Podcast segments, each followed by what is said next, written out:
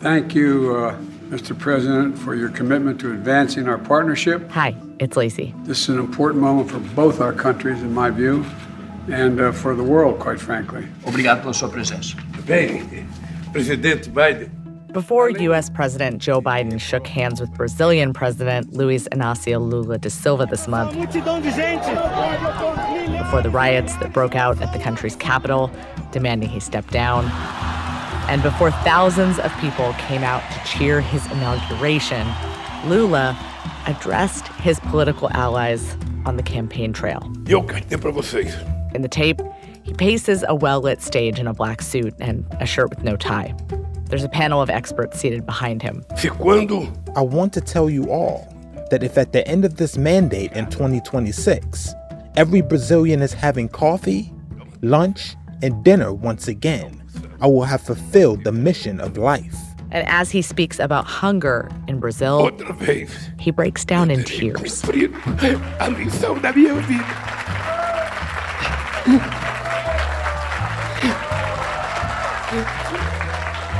Mas o um fato It was an emotional moment. The thing is, I never expected hunger to make a comeback to this country, ever. Brazil is one of the world's largest agricultural exporters.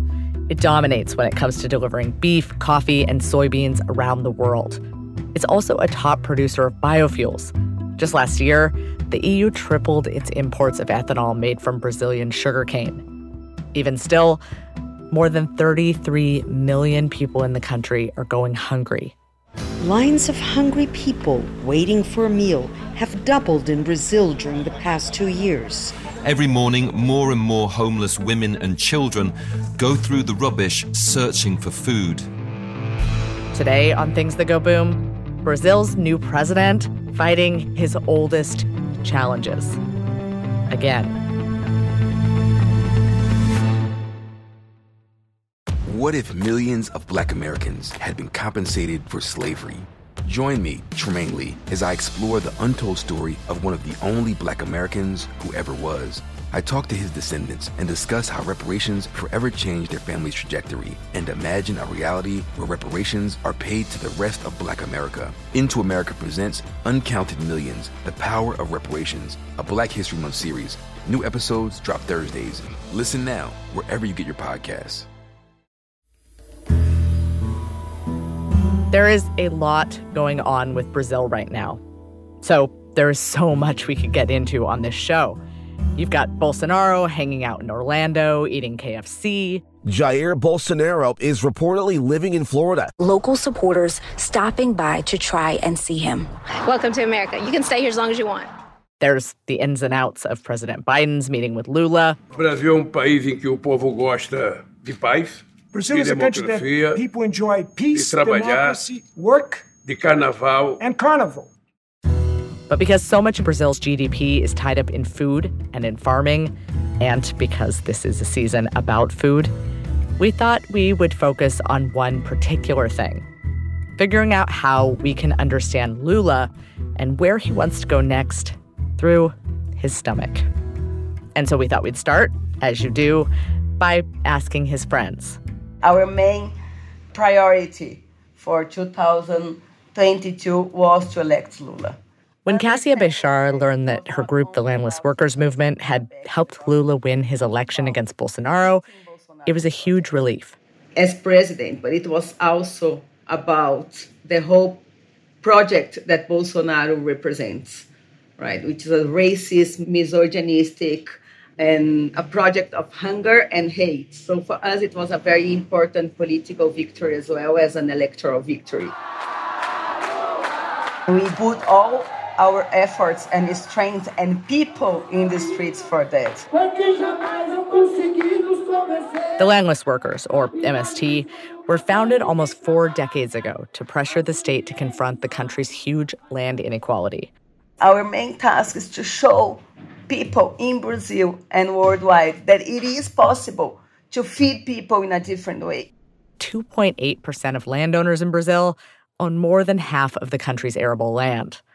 The MST hopes to force Brazil's government to shift farmland that isn't being used properly by big agribusiness into the hands of small local farmers. The Brazilian constitution says that every land, private or not, must fulfill its social function.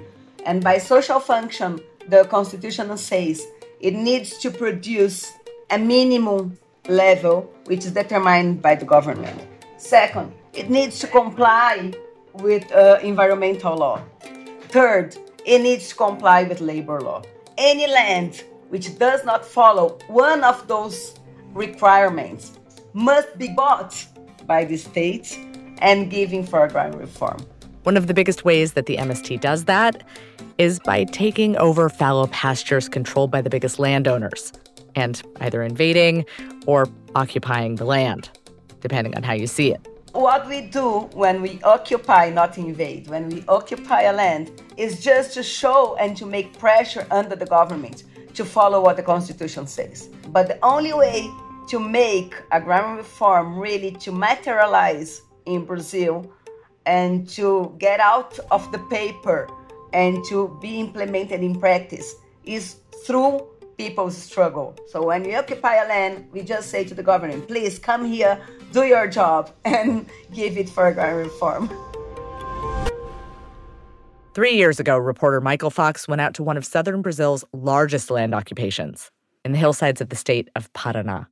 It's in an area, the MST was already very well organized. There were many settlements nearby, and this occupation itself was very well organized. They had a really set up school um, with roughly 400 kids studying there, and this is the reason why I wanted to go specifically to this one. Bolsonaro had recently been elected. He called the MST, the Landless Workers Movement, terrorists.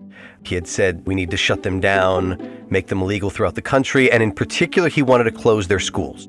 So Michael went out to see some of these schools. And what he found was kids learning. There's no smart boards or TVs and iPads or whatever else. So the kids are doing and, and, and working with what they can. But what's exciting about it, what's really exciting is kind of the sense of experiential learning. They all have a teacher. The class is around 15 to 20 kids for each class. And so, you know, they're using workbooks, they're using the books they have access to. And then it's, you know, everything around them, right? You have the, the settlements where they're growing and uh, raising cattle and milking cows. And, and so they're constantly going out to the different settlements to, to learn from the MST farmers who used to be occupied and who are now growing their own food and stuff like that.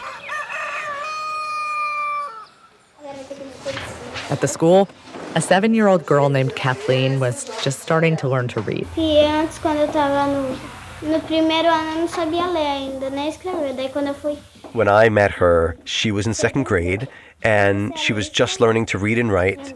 And math was her favorite subject, probably because she didn't know how to read and write beforehand.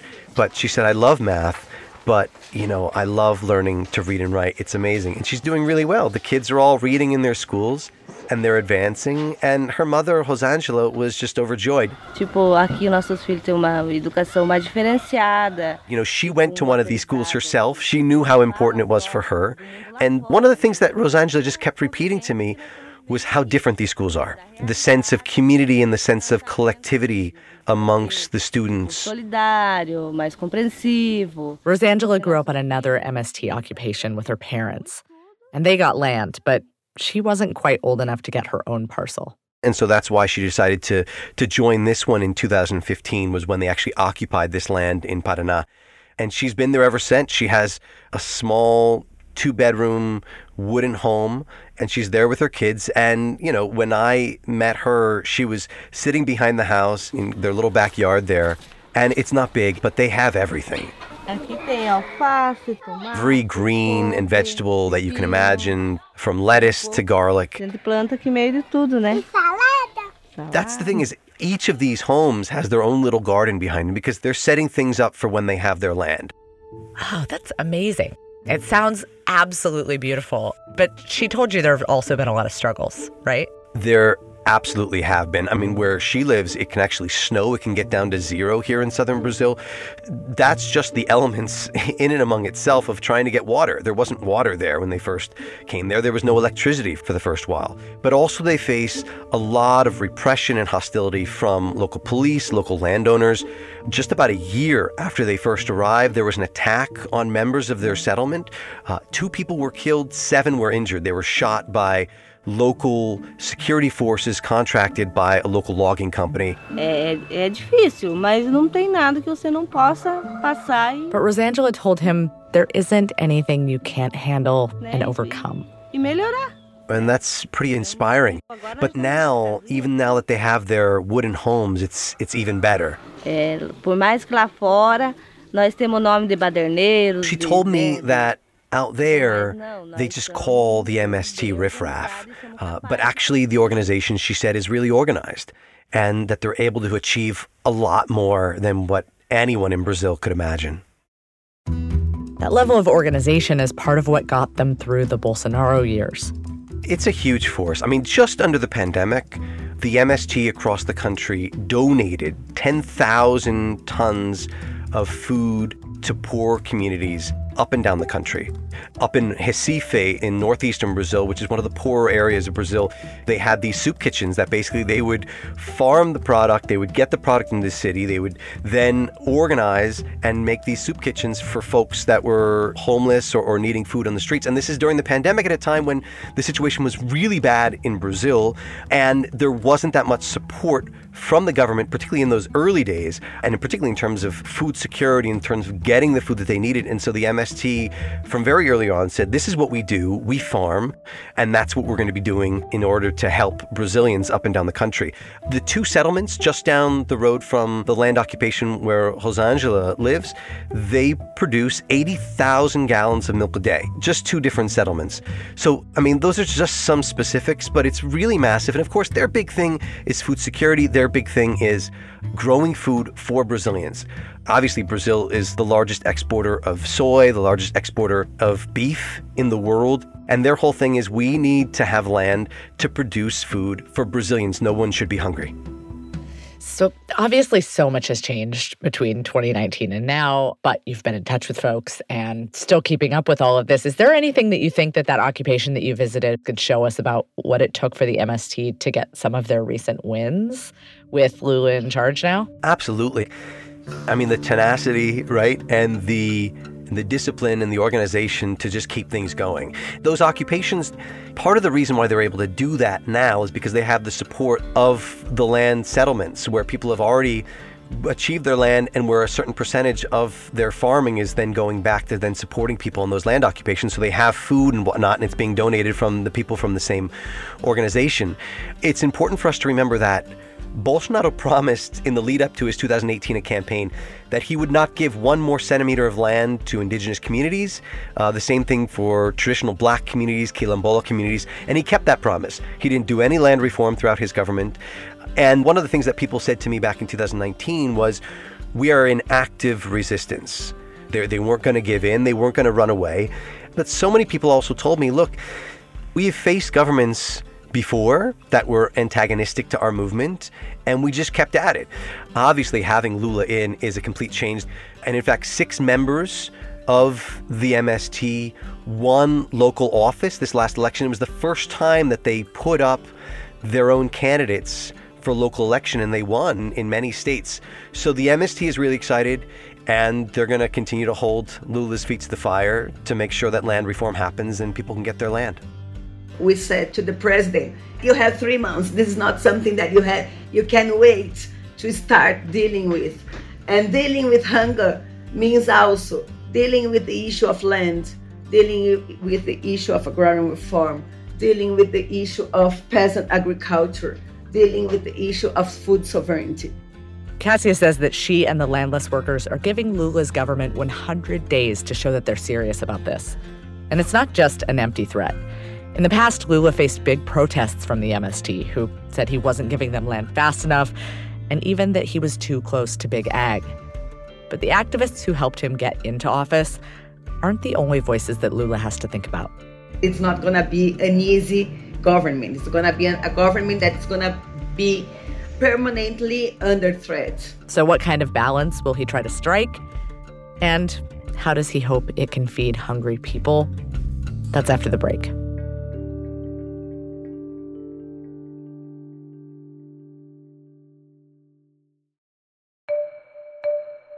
To understand why ending hunger is so important to Lula, you have to understand Lula's life up to now.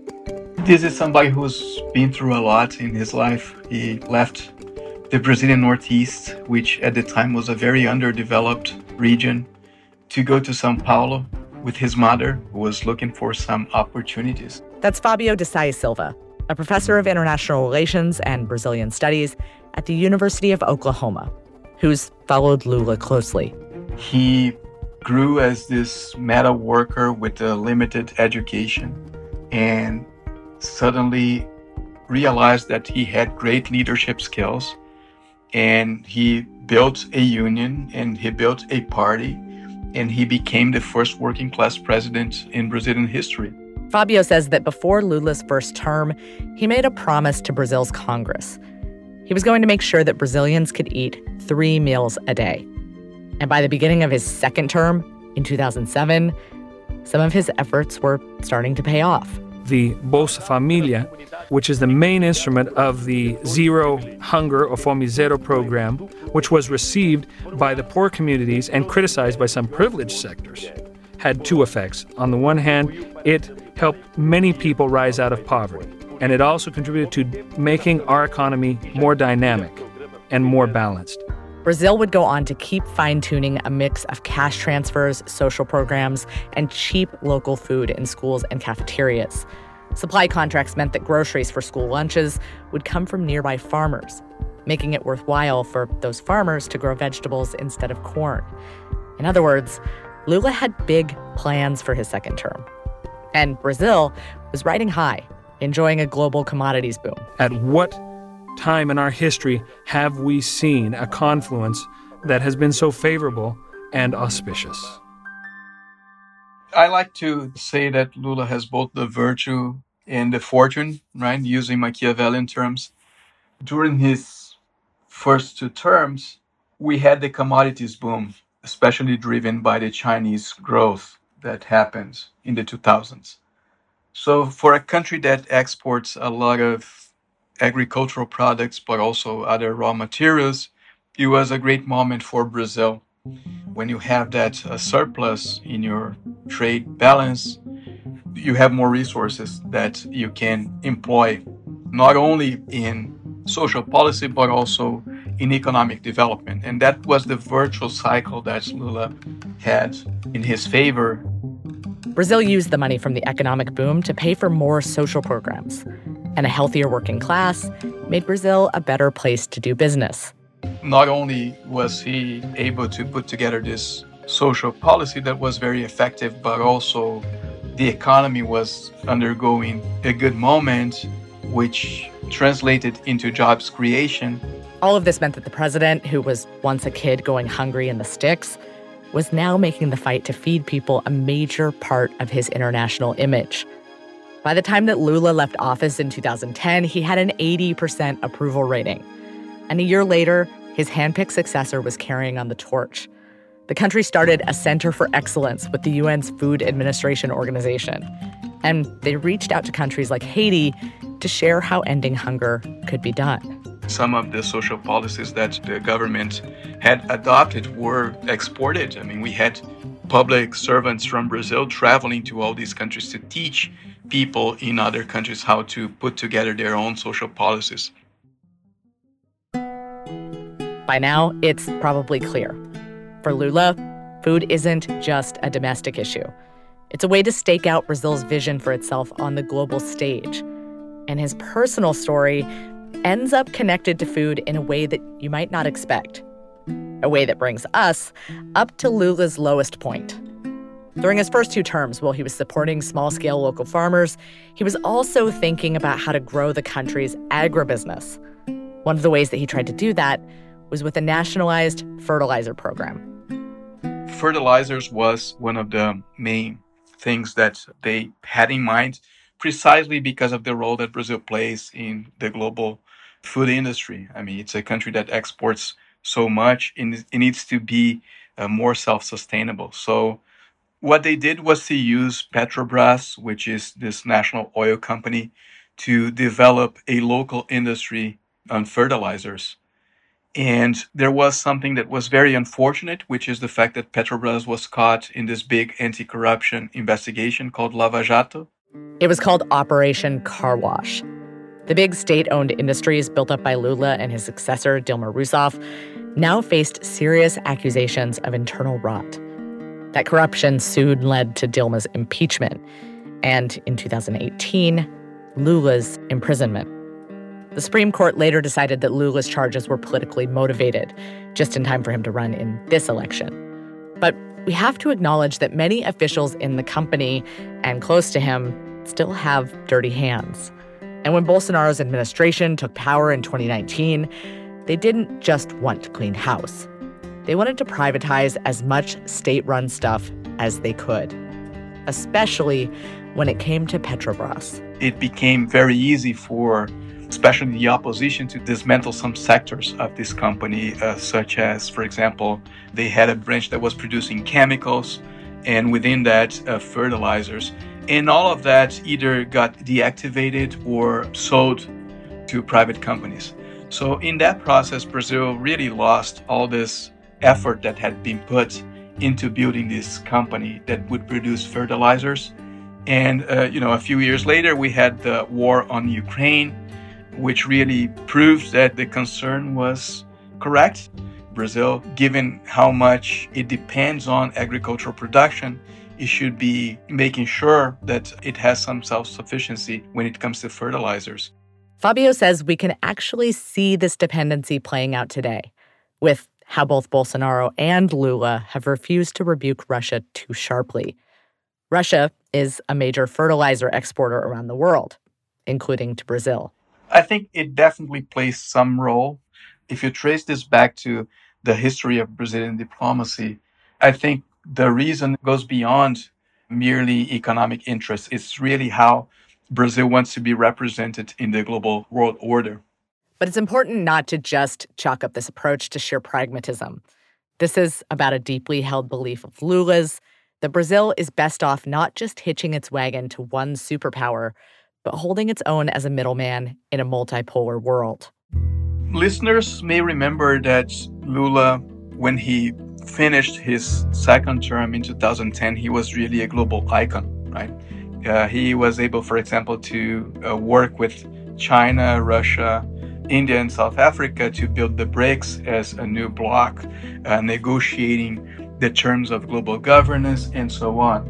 Before President Obama was able to cut a deal with Iran on nuclear issues, Brazil had actually facilitated a conversation along with Turkey and Iran that had led to a first version of a deal. And he actually had this idea that uh, global south countries should occupy more of a central role in global conversations. But that vision of Brazil as a great mediator will likely be a tougher sell than it once was, both at home and abroad. A lot has changed since Lula first left office in 2010. Tensions between the United States and our competitors have reached a heated pitch. Oh my God. China's angry that the U.S. shot down its balloon. Suspected Chinese spy It's a balloon. spy balloon week. passing over the United States. The Biden Harris administration responded swiftly to protect Americans and safeguard against the balloon's collection of sensitive information. And selling your nation as the great middle ground kind of depends on things at home being great. But things aren't going as well as 13 years ago. Brazil's GDP is growing, but that growth is expected to slow over the next three years. Journalist Fabiana Menezes says that the low price of Brazilian currency makes sending things like beef out of the country even more key for the economy, while importing food or farming equipment gets more expensive.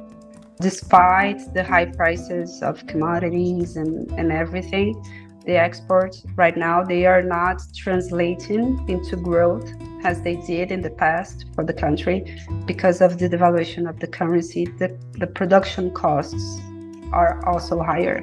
The country's social support net isn't what it used to be either. Many of the programs that made Lula famous were dismantled under Bolsonaro. Almost 700,000 people in Brazil died during the pandemic, an official death count second only to the United States.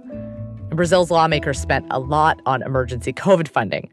So the country is broke, which matters because Lula has two main tools to fight hunger in Brazil. You can fund more social services, and you can pass new policies that fuel local food.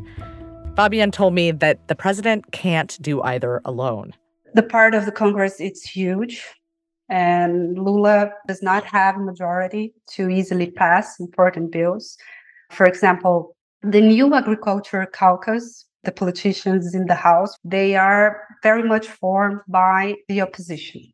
And they are already talking about reversing some of the changes that the government implemented in its first month. Brazil's Congress has gained power over the past decade, and it's conservative. Bolsonaro's party has the largest number of seats.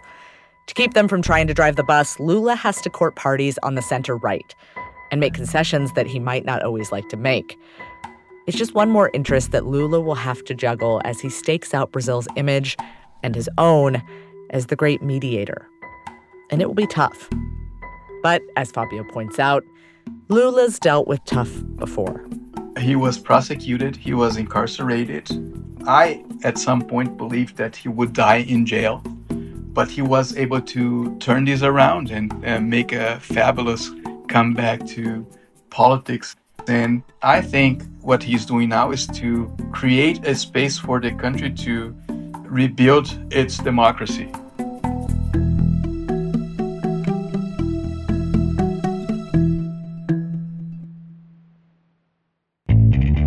Things That Go Boom is distributed by Inkstick Media and PRX.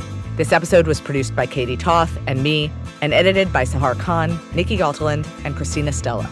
Our music for this show is written by Darian Schulman, and Robin Wise makes each episode sound as mind blowing as the discontinued KFC Double Down. Now, this is a chicken sandwich. Thanks to the supporters and foundations that make our work possible the Carnegie Corporation of New York and Plowshares Fund as well as Inkstick supporters, including the Colombe Foundation, Craig Newmark Philanthropies, Prospect Hill Foundation, and the Jubitz Family Foundation. Thanks as well to some of the fantastic experts who spoke with us on background. Larissa Packer at Grain, James McDonald at the USDA, and Professor Soros Gonçalves at PUC-Rio.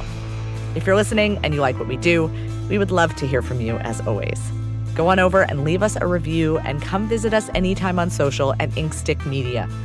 We'll see you right back here to talk about an exciting little grain with the power to maybe change the world in two weeks. Bolsonaro, he's trying to get his six month tourist visa now, right? So we have been saying to our comrades in the US, you know, comrades, you cannot have him planning the plots from the US. He needs to answer to justice.